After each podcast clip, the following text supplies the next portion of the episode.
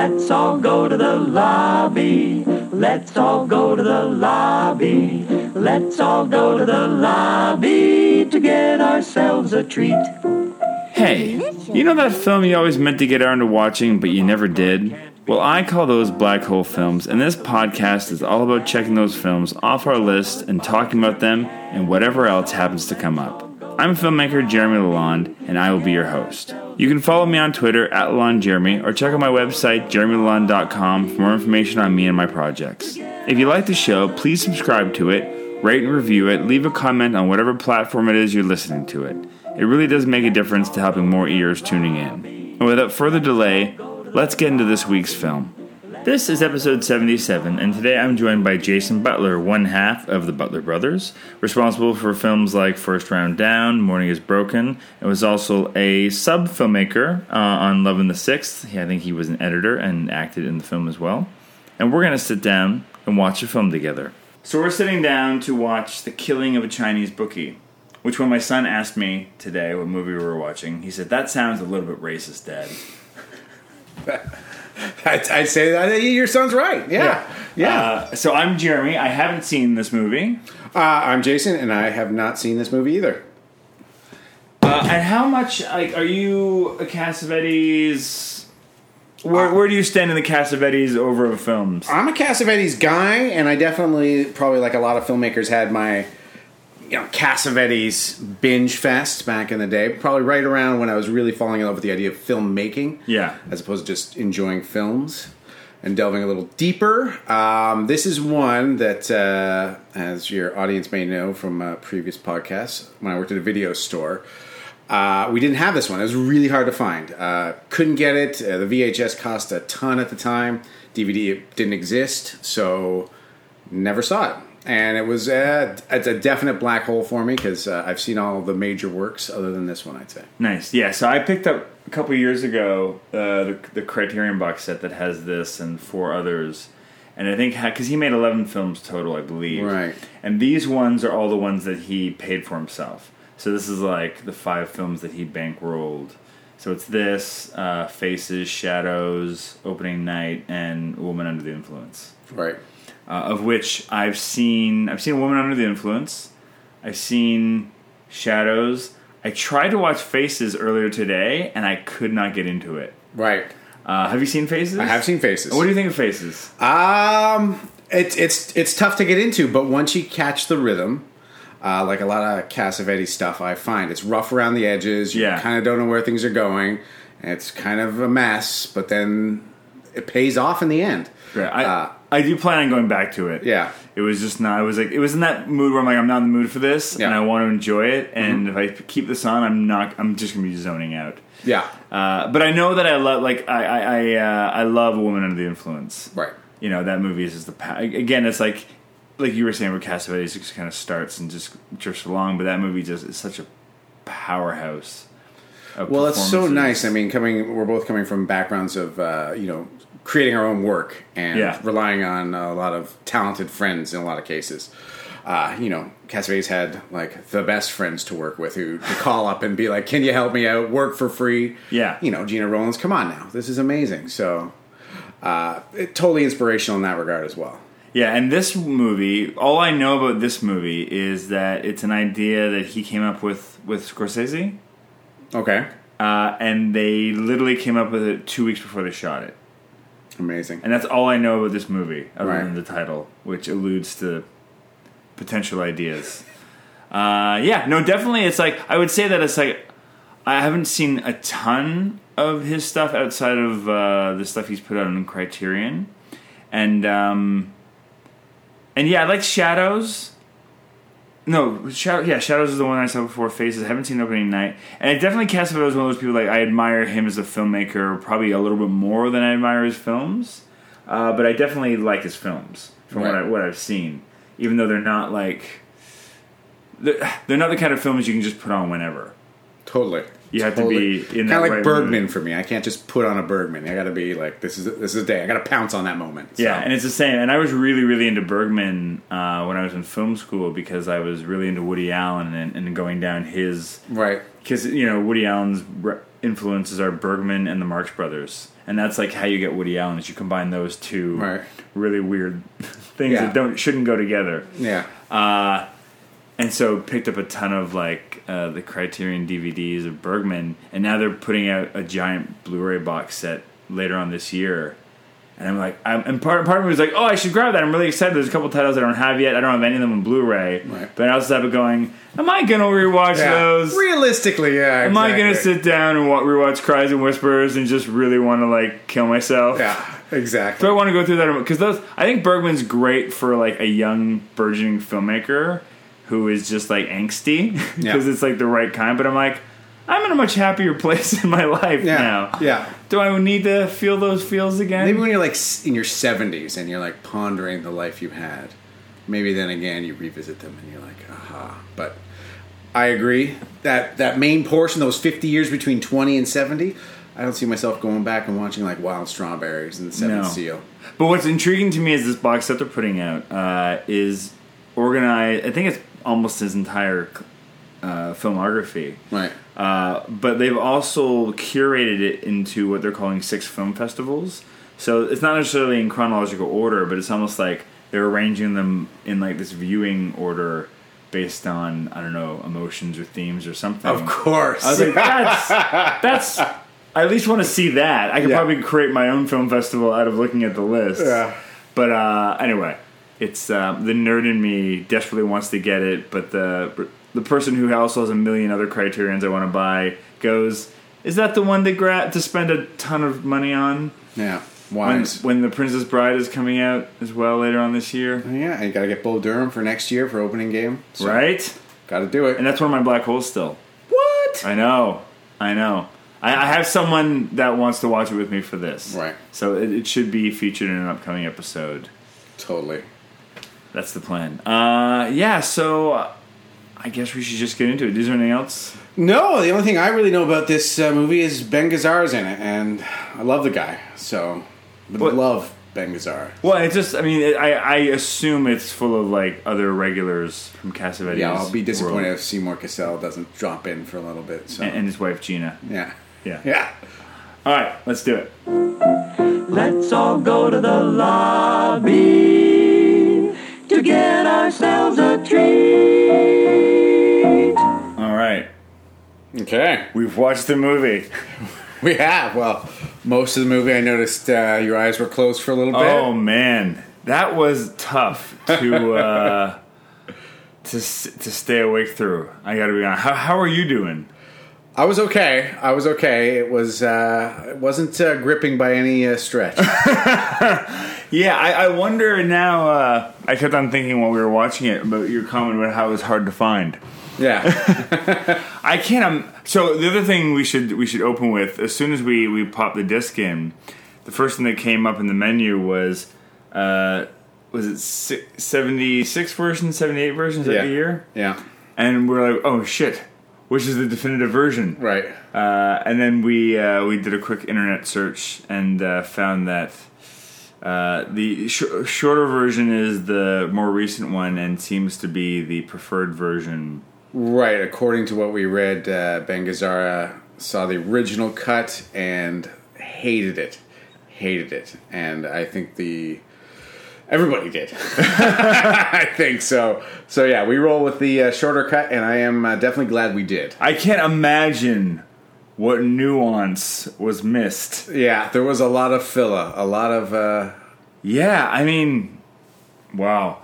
It uh, like there were some interesting moments in there, but at the same time, like, what was the story? The story was this nightclub owner uh, gets in over his head at the at the poker table, some kind of card table. yeah, owes twenty three grand. Uh, they want him to kill this Chinese bookie yeah, uh, to lighten the load. Not even the whole amount. They're like, this will reduce your debt. The reduce was they pitched the full kill. He said no, but he would like to reduce it. They said by how much? He said ten grand. They say okay for ten grand. Here's what you got to do. You got to go into Chinatown, track down the bookie, get him back to your club. That's ten grand. Presumably they were going to do the rest from that point. Yeah. he went to Chinatown with his lovelies, three of his lovelies. They Yeah.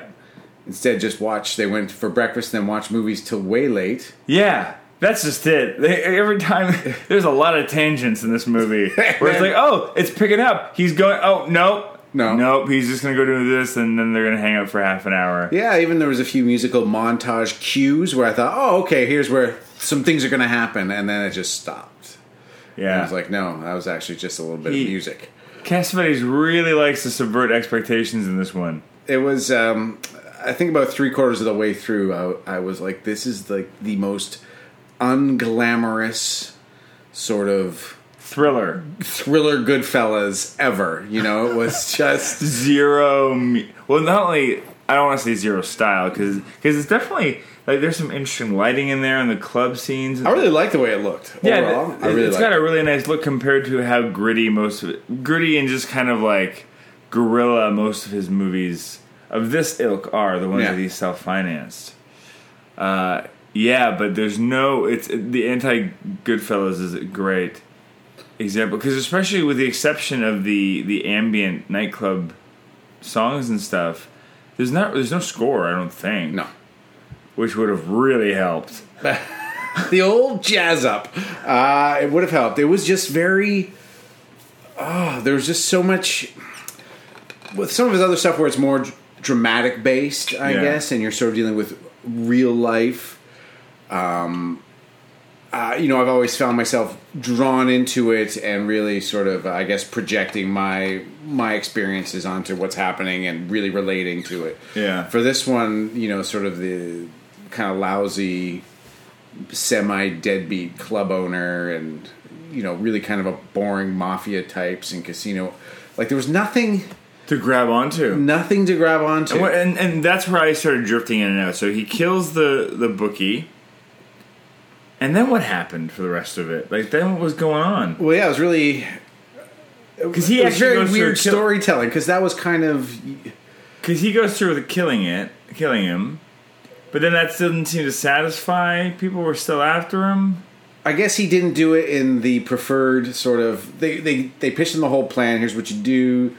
Yeah, bring the meat for the dogs. You go in the back door. He's doing this. You kill him. You take a cab. You know, sort of. Yeah. But he went in there, killed one, proceeded to kill a bunch of people. Well, that's what happened. He killed he killed the bookie, and then this woman saw him, and he noticed that she saw him. So that was a witness. So he killed her. I don't even know if he killed her. He killed like two guards, and he killed two more guards. Yeah. It was just a bit, you know, it was great. He got away, and we're like, okay, well now shit's gonna escalate. Tensions are gonna rise. Yeah. No, it's, it's just to continue this sort of very low key. Yeah, that's what I was thinking too. I'm like, oh, we're into it now, and then nope. And then there was this big. Uh, all of a sudden, you know, about another ten minutes later, uh, this escalation of all the mafia types are then in this shootout. Like they're running through these hallways a- after him. Well, yeah, you were definitely That's the talking in and out on this. So uh, he goes, so he gets he gets shot, and he has he has the bullet still sort of in his side. Yep. And he, uh, evidently we we find that was never removed. So he goes to the nightclub. Yeah, because it was like brown and it was like pus coming from it or something. Well, it was yeah, it was like blood right through his suit, really kind of Yeah. red paint. But uh, he goes back to the club. They're uh, they're presumably already waiting there. Um, they're waiting there for him. They say, "Come with us." Blah blah blah. He's like, he goes with him. He knows he's something's up. The old double cross. Yeah. and then from there, basically he double crosses the double crossers a little bit, and then there's the chase chasing Yeah, through yeah. the warehouse there. That's what you saw, but it was just the two of them, and again the most unglamorous. That's why I couldn't. I, I was in and out, man. I was like, oh, it, it's going. And then how the fu- is it was it kept on putting me to sleep. you know, t- to be honest, it was probably very realistic of how what occurs when you're on the run or you know hiding from a guy who's trying to kill you with another gun. It's probably more realistic than what we're used to cinematically. Yes, hundred percent. I'll give them that. you know, we are still trying to entertain at the end of the day. Yeah. And it was not entertaining. It was very realistic. But I was just like, oh my God. And went on and on on. and on. And again, nothing really came of it. He just kind of left Yeah. Anticlimactically, he left. He didn't kill the guy who was trying to kill him. He just left and then went back to the club. And then they spent another twenty minutes at the club just hanging out. And there was that long scene in the in the in the uh, dressing room. Yeah, Them the trying to rally him up. Yeah, And then they went to the stage, and we got to watch. Is it Mister? What was the guy's Mr. name? Mister Sophistication. Mr. Sophistication. He, we got to see him sing a whole song A whole song. in one take. a whole song. Like I think, I know we talk about editing a lot, but it's also I think the director Nick Cassavetes or Nick Cassavetes, uh, it was um, John Grass. John Cassavetes was in love with. He's just in love with his friends slash actors, and uh, there's no reasonable explanation for some of that stuff going on. No, and you and you can understand. And that's why it's even more curious. Is like, what was that half an hour or twenty seven minutes that was cut out? And you got to imagine it's just more of that. Yeah, and it was it ran an hour and forty eight minutes, the new cut, and you know easily you could just lop off another thirty. You know, You're being generous. yeah. just to keep it feature length. Well, and it's it's funny. Like the like the editor in me goes, as an experiment, it'd be fascinating to recut this and just cut out all the stuff that you don't need. Because I bet you can make something dynamic out of out of this. Well, we read there in the when we were trying to decide, we read that a lot of the stuff, the scenes were rejigged and changed Yeah. around uh, within within the time frame, as well as stuff removed and stuff put in. So There, there's an interesting interview in the uh, in the book that I, I just glimpsed through a bit because I didn't want to read ahead too much of like an interview. Cassavetes talking about how much he hates editing.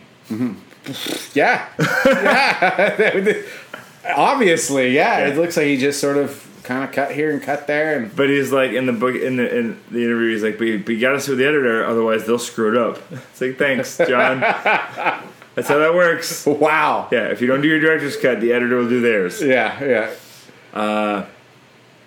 Yeah, it's fascinating. Yeah, so it was weird. It's um, it's definitely because even even even though I didn't I, I I didn't make it all the way through uh, uh, Faces earlier today, I was I was following along. Like there was definitely a storyline there that I was hmm. engaged in, and it was working along with this one. I think I, I, I like the way you, you described it, like the idea that this is the most realistic thriller ever, which doesn't necessarily make it exciting, Yeah. but it sure is realistic. It sure is realistic. Like there was no score telling us like this is urgent. This is you know the cuts weren't quick. You know he People was were bumbling through stuff. you know uh, when they you're setting up the kill. It was very not. There was no sort of zoom ins on who was talking. Like it was kind of Altman esque in that thing. And I know Altman's been influenced by Cassavetes and this sort of thing. But the talking was occurring off camera. You'd focus on another guy lingering. Meanwhile, it's the whole reveal of this is what you got to do. This is how you're going to kill a bookie is going down at that table. And I wonder if uh, I don't know. I think it's just this movie in particular because of the genre that it's in, um, but also the subversion of expectations. It almost feels like I wonder if this influenced the Coen Brothers at all. Mm-hmm. Just in the way they're, you know, they'll often take a hard left and go in a direction that you weren't expecting. Right. You know, a character who you expected to be around for forever suddenly will die off screen Right. you know, and stuff like that that they, that they they've done in their films. Uh, I'd be curious to know because that is what makes it interesting and unique. Uh, that it's not just following the tropes of genre. You know, Oh, definitely not. Uh, I actually, yeah, I had no idea where the movie was going once the bookie was killed, and it just kept going.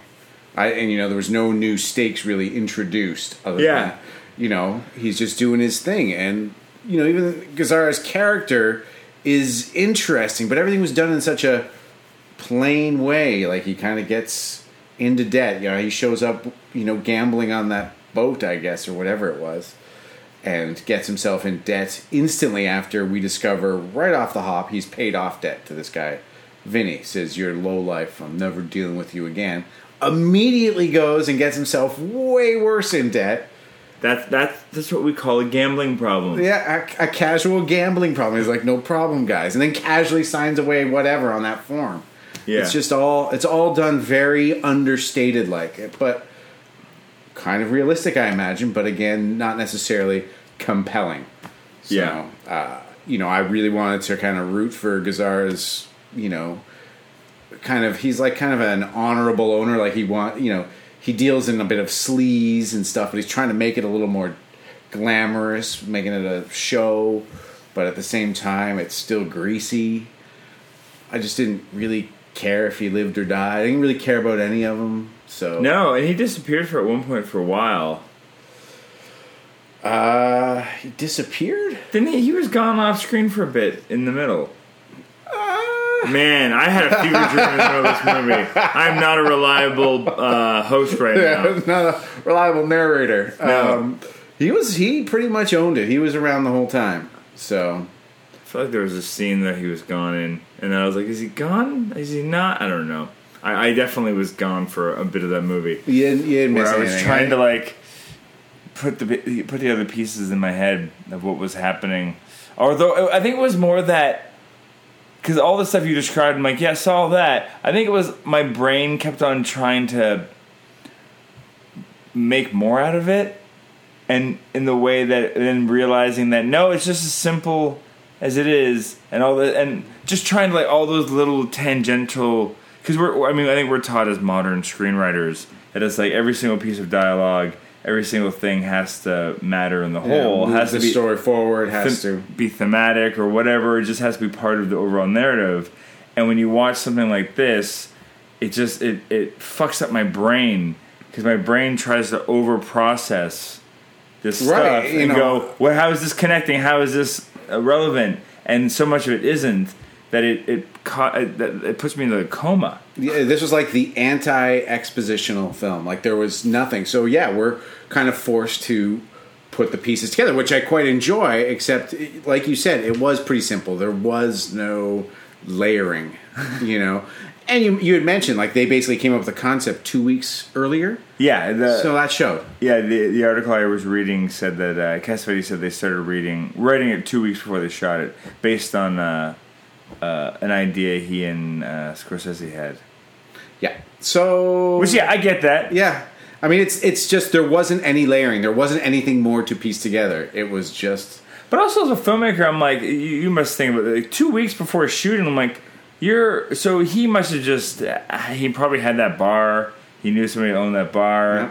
He p- knew the locations he had, so it was just literally stitching together a story for the locations that you had available to you and the people. Totally. Like, what can you do in two weeks for a feature? Nothing. You just a basic storyline. I mean, there's not. Re- I assume most of the dialogue was improvised. Uh, you know. Yeah, well, he was big on that anyway, right? Yeah, so I, I'm sure he you know leaned on it heavily for this, uh, which would explain some of those long lingering moments where I think he's like, I don't know. Let's hopefully the you know viewer will fill in the blank here. Let's just let it sit. Yeah. and let them do that.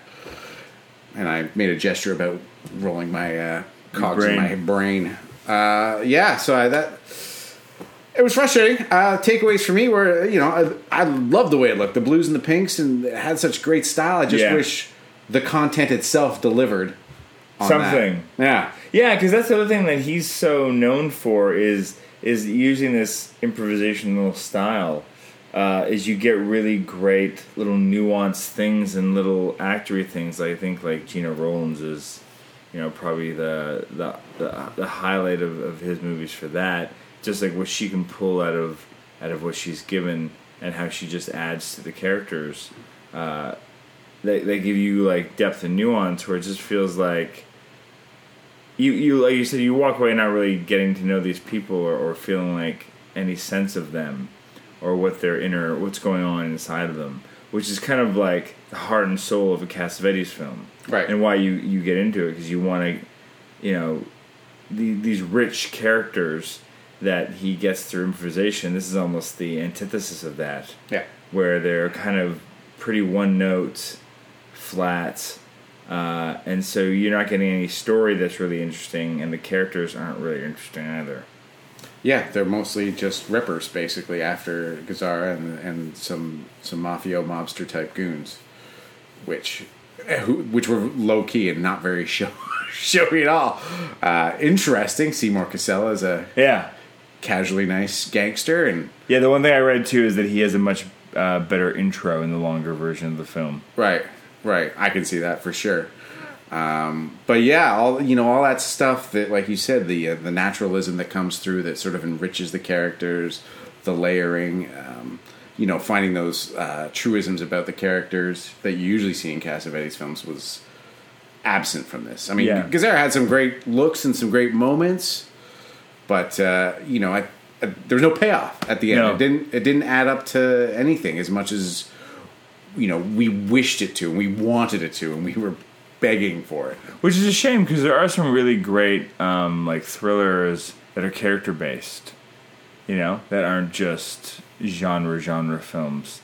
Uh, and this, you know, had the potential to be that given who was, you know, behind the lens of it. But Well, yeah, it wasn't. There was there was no tension. I think that's partially because uh, because our uh, sort of c- club owner, he was casual about the whole thing. Like he was he was twenty three grand in debt.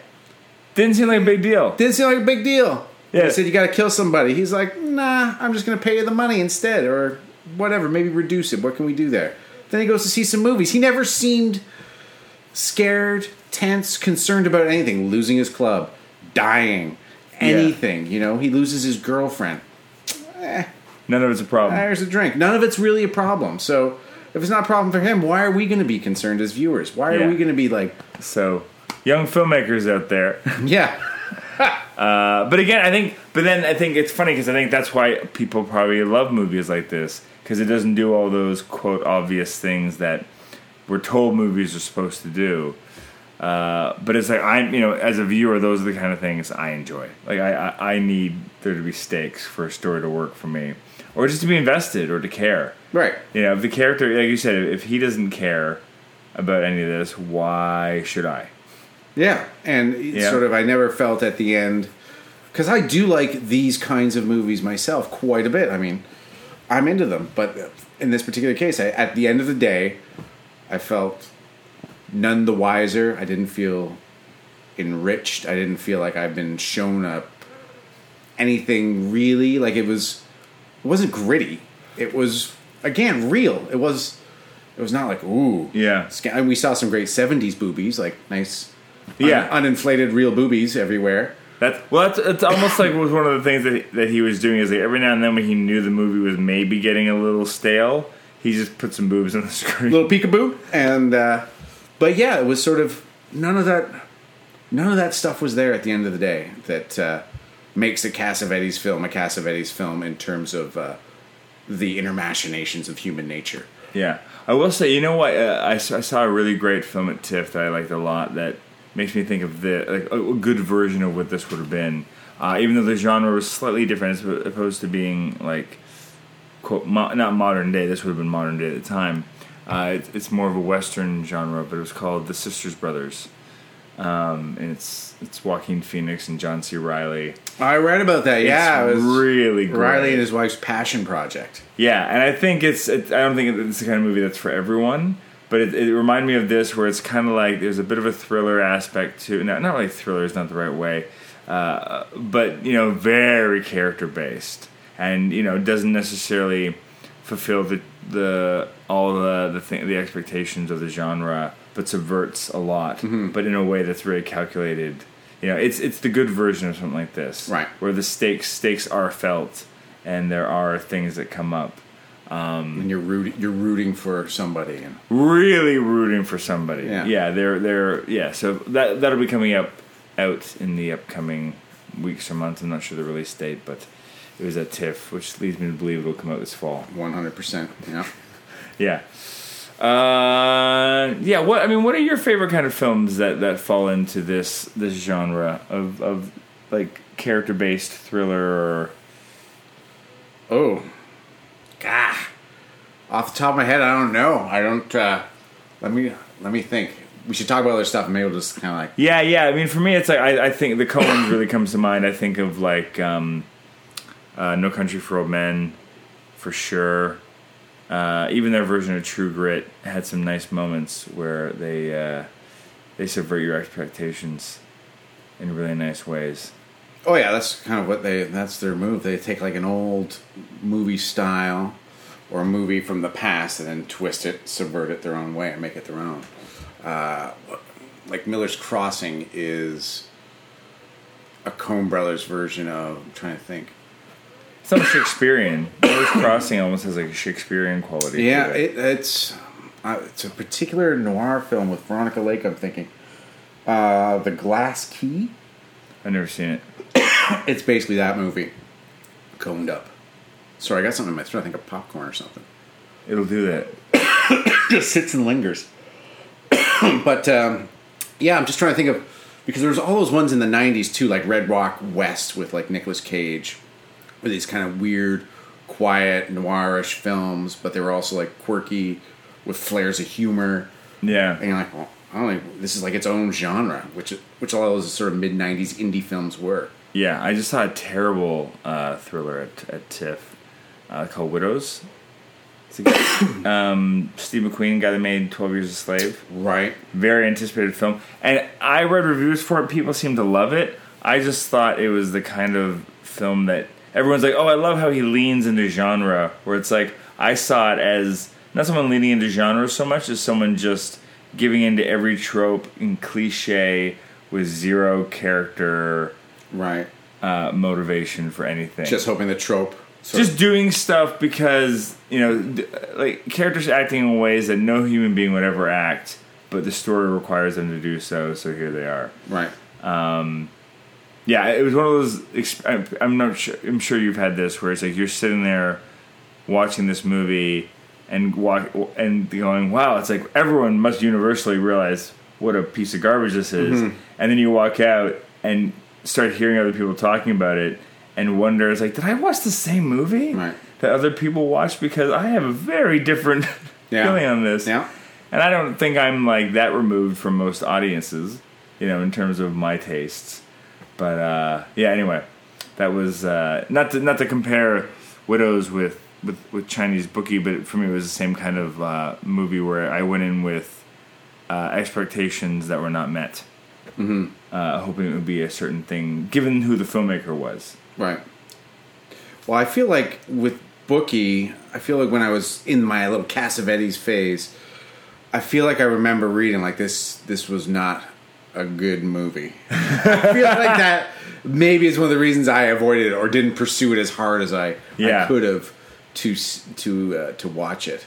But I remember those days, man. I loved I loved that just what you were talking about the idea of you know you're trying to track down a movie uh, back in those days because that's when that's when it was being a real proper film nerd when you had to you know you couldn't just jump on Netflix or on iTunes and or YouTube or whatever and just find anything digitally. Oh, You know, yeah. Where I think most people now it's like if you you know you spend ten minutes on the internet you can find whether legally or not uh, a copy of whatever it is you want to watch.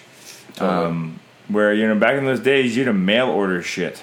You, you'd if you're lucky you found a website that could lead you to something. But even before that, like I remember, you know, I grew up in a small town, and so we had one video store, and then it would be driving to the closest city, which was Hamilton, and and having to just, drive from different like Music World or HMV or just mm-hmm. you know all those different places, hoping that they had the VHS of the thing you were you were just jonesing for at the time. Yeah. And then the uh, trip back, and then you're like, "This really, I hope this is really worth it." And Yeah. It's so good when it was worth it. You're like, "Yes." Now I know what everyone's talking about. I'm in the loop. It was so worth it. Yeah, And the other times you're like, "What the hell? yeah. What is it? What is all the buzz about?" But it was part of the chase. It was part of the part of that era that it's I think is lost upon uh, younger younger cinema goers. I think, which is uh, which is a shame. I mean, it's I think it's so easy to consume everything now, uh, but you don't necessarily you don't have the same journey or relationship with it because it is so easy to just come by. Yeah, yeah, and a lot of it, you know, even stuff when it, you know, uh, like a Sundance Film Festival back in the early '90s or late, you'd hear about these festival films, and there was a lot more like mystery about them because they never got to theaters here, and sometimes you wouldn't you wouldn't even get it on VHS because it was too hard to find. So I remember uh, Laws of Gravity with Peter Greene was a big one, where I was like, I've heard about this film. You know, and it's kind of like a rough around the edges New York kind of gangster film. Uh, and finally, my boss at the video store picked it up like years later, but for the longest time, it was it was like a mythical beast. Yeah, same. It was, always. Uh, I, I remember when I was in film school back in the the, the the blockbuster days, and it would be like you'd hear about all those different Sundance titles or or other festival titles, and then all of a sudden they'd be in the you know the the three for ten dollar bin. Yeah, And it's just like I, the amount of movies I picked up sight unseen just because I'd heard enough good things, and it's the kind of thing where it's like, well, I could rent it for a dollar cheaper, or I could just have it, Yeah. and if I like it, then I have it. yeah. Well, it was a lot of it was word of mouth, you know, because that's all you really had. There wasn't like a, a a sort of digital trail on the internet where you could find something. It was only because someone would mention it, and then two years later, someone else might mention it, and you're like, I remember this. I got to remember this. I got to file it away. So I did that. Uh, like I love Two-Lane Blacktop, which Criterion has a version of. I love, love, love that film. Um, but then I found out there was sort of a, a sequel by Monte Hellman uh, called um, Cockfighter, with Warren Oates in it as the lead role again. But he this his character has taken a vow of silence. I was like, now this sounds interesting.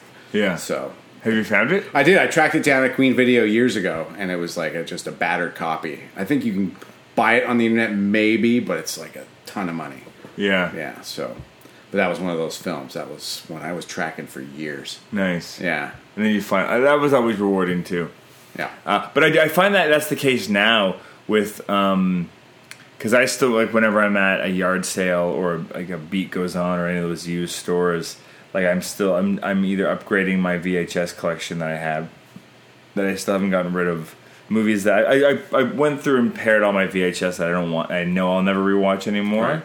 And now I'm just left with the ones that I do want to upgrade at one point, and they're almost like sitting like placeholders on my shelf mm-hmm. for the day that I, either they release a Blu-ray version of it or I find the the DVD.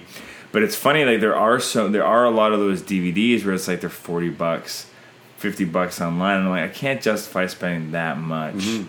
So I just scour yard sales and other places, just hoping to find one for you know three or five bucks or whatever, or a buck. Usually they, they sell them for a buck or two. Yeah, I picked up uh, Wonderland at uh, Value Village for like four bucks, and that's one of those films. Have you seen Wonderland? Uh, No. Val Kilmer as uh, basically Johnny Johnny Wadd from the seventies. Okay. And so that small bit in Boogie Nights, man, with the uh, Yeah, yeah, Asian yeah. guy with the firecrackers. So it's the story of that, which really happened, which apparently happened like two doors down from Johnny Wadd's place, and he was sort of involved tangentially in the whole thing. So it takes it's that true story from the '70s, and it's fictionalized, but it also comes with, which is really awesome, a second disc, which is the documentary Wadd the documentary, Nice. of which a lot of the stuff in Boogie Nights is based on, like where Dirk Diggler's talking to camera and all that documentary within the movie. Yeah. It's like right out of Wadd the doc. It's hilarious and super cool. And Wonderland was actually the first, uh, like in real life, that Wonderland Avenue murder scene was the first where uh, video was used by police to document things. Huh. So they have that stuff on the special uh, features of it. Oh, cool. Which again, so it's the very first sort of grisly video footage instead of just uh, you know f- photography. Nice. So it's uh, yeah, it's it's a cool flick, but I would never pay thirty five ninety nine for it. But No. there it was, someone getting rid of it. I picked up twenty four hour party people, like a UK version, like a double disc, tons of extras, but it's UK version, so I got to get a DVD player to play it. But Yeah, I, like, region I don't have this, so I'm going to pick it up, and this is fully loaded. Sweet. Nice. Yeah. So you never know. You never know. No. It's nice. It's good. It's good to be a collector still. Yeah. I, it, it'll be. A, I mean, I can't imagine how long it'll last. The ability to still collect these things the way I, I always want. I always think about how long. Even a place like Criterion is going to be pumping out discs. Mm-hmm. I think that it, I, I, I, I, I feel like they're specialty enough places like there's a couple places like them that I feel like hopefully they'll survive long enough because as long as there's people like us, I think out there that are still willing to pay a little bit more to have it. to have you need to have it. Even, I say now more than ever. You know, with sort of the the dearth of places to go and get it. You know, the library's been great lately, but you know, you look at even iTunes owning it digitally, and then all of a sudden you can't get at it digitally. They're, it's gone. Yeah. So just you can't rely on that. Well, that's just it.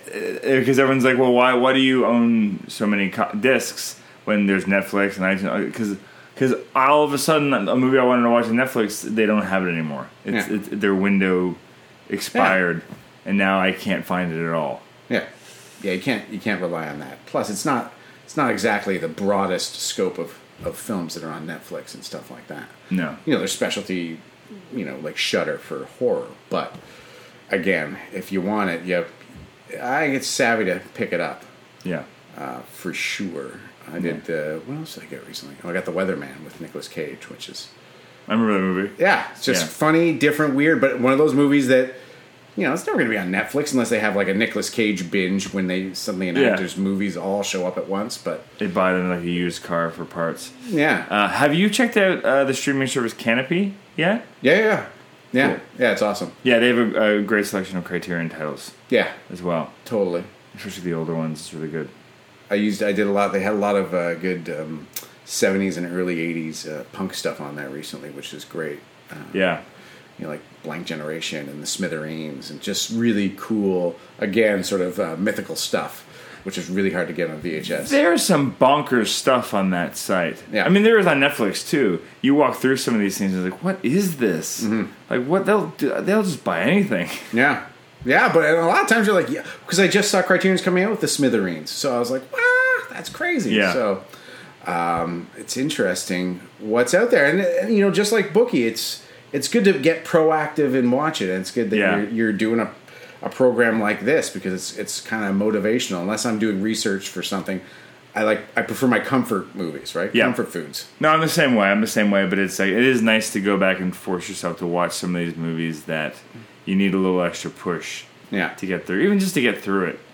Yeah, know? like if I was probably watching it by myself, I might be like, eh. You might not have made it all the way through. Yeah, Yeah. Totally. I'll come back to this and then you don't. Yeah, and it's interesting too. Criterion is now. I think it's because they've gotten through all of the masters from like the the fifties and sixties.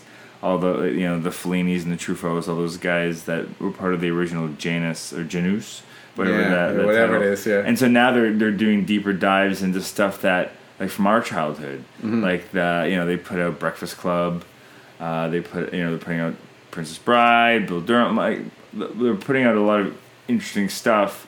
That's like almost like the second wave in the new generation of Criterion. Yeah. and putting together these amazing discs of movies that are not uh, kind of their typical fare, Right. which yeah. is really really nice to see how that's kind of progressing.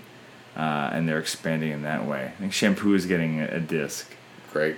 Great. you know, stuff like that. It's really really fun, and more comedies. Like they're definitely putting out more comedies than they they ever have in the past, which is really nice to see. Yeah, that's my jam. Nice. Yeah, well, we, we, we completely got away from Chinese bookie, but I think that's okay. We had to. We had to. Yeah. Uh, I mean, I take away. I, I still love the spirit of Cassavetes and what he did. I, you and I both. I think we, we you know we made our starts just getting it done and making shit on our own because no one else would give us the resources to do so. So I think it's it's easy for us and a lot of filmmakers. I think uh, that we know and we came up with. Uh, kind of had to do it this way. I know Ingrid Veninger is a huge Cassavetes nerd as well. And I, I was wondering about that. I wonder if she's a recent nerd or not. Like she just discovered it or is reinvigorated by it. I think she it goes back. Goes back, right? Yeah, yeah, yeah, yeah. Uh, I'd love to know her opinion on this movie, though. Yeah, it's a it's a tough sell. I'd like to see someone who's like, it's brilliant, and then Yeah, I want debate it. I want to find the person who who Chinese bookies their favorite Cassavetes. Yeah, yeah. We're putting it out there, listeners. Put and, it out then, and there. then find out what else they like yeah, exactly. and judge them Yeah. for their taste. in Not movies. silently judge them. No, no, no, no, no. Attack, attack the fuck out of them with love, but with love and and and a bizarre respect. Because I also respect someone who this is their favorite movie if they can justify it properly. Yeah, I mean, by all means, persuade me. I am ready to be persuaded. Yeah, But uh, I think it, that definitely a takeaway for me is like it's not enough just to have a decent idea and some talented actors and No, some sometimes yeah, sometimes uh, even the best of us fail. Yeah, yeah. Is, is a good way to look at this. And I will say, for those who aren't, you know, don't know, uh, if if you've listened to this episode without uh, having seen much of Cassavetes or this movie, uh, that's fine. Uh, although now we've ruined everything for you. I would say, uh, even if you're not interested in, in watching a Cassavetes film, as a, as a young filmmaker, I would definitely look into him. I think he's an interesting person that was really part of uh, a movement of independent cinema in, the, in the 60s and 70s that I think you'd be uh, behooved not to, you know, at least know his story. Absolutely. Uh, you know, he influenced probably a lot more famous filmmakers. That's a thought. Like, who? Why hasn't there been a Cassavetes biopic? I don't know. I think everyone's like afraid because he'd just come down from the from heaven or the depths of hell he'd come up from and, And be like, "What are you doing?" Yeah, this is like everything against everything of my principles. You know who would play him? Sam Rockwell. Sam Rockwell would be great. That's a great call. Sam Rockwell could play Cassavetes. And it would be good for Rockwell because you know he doesn't do enough for me like edgy stuff too. And Cassavetes is a guy who was like a drunk and angry, you know, and fought the system and you know fought with everybody all the time. But still, you know, his friends loved him. I'm throwing out there. Someone free free free movie idea Hollywood. Just don't let his son direct it. My God, he's just gone off the rails. Yeah. So, Cassavetes biopic starring Sam Rockwell. I will buy a ticket for that. done. There we go. Two. Uh, any other final thoughts? No, I uh, I think I've definitely got everything I need out about Bookie. I don't need to see it again. It's all locked away. Yeah, I might read. I might go in and, and fully read those articles and those interviews now. Right. But uh, don't don't feel the need to, to pop in the '76 version. Yeah, it's unfortunate too because that would have been a neat little thing to watch it and see the difference, but not not anymore because Yeah. I, I don't want to. I feel like I don't want to. Yeah, it's- Sorry. Thanks, Criterion, for putting it on the disc. It's like terrible homework. Yeah, thanks. All All right, thanks for coming over, man. All right, no problem. Let's all go to the lobby. Let's all go to the lobby. Let's all go to the lobby. Thanks for joining us for the killing of a Chinese bookie. Another reminder that if you like the show, please subscribe to the podcast and spread the word about it. You can find me on Twitter at Lon Jeremy and go to Facebook for Black Hole Films. Leave a review there or on Apple Podcasts or wherever it is you listen to us. And until next time, go watch something you've never seen before. Thanks. Let's all go to the lobby to get ourselves a treat.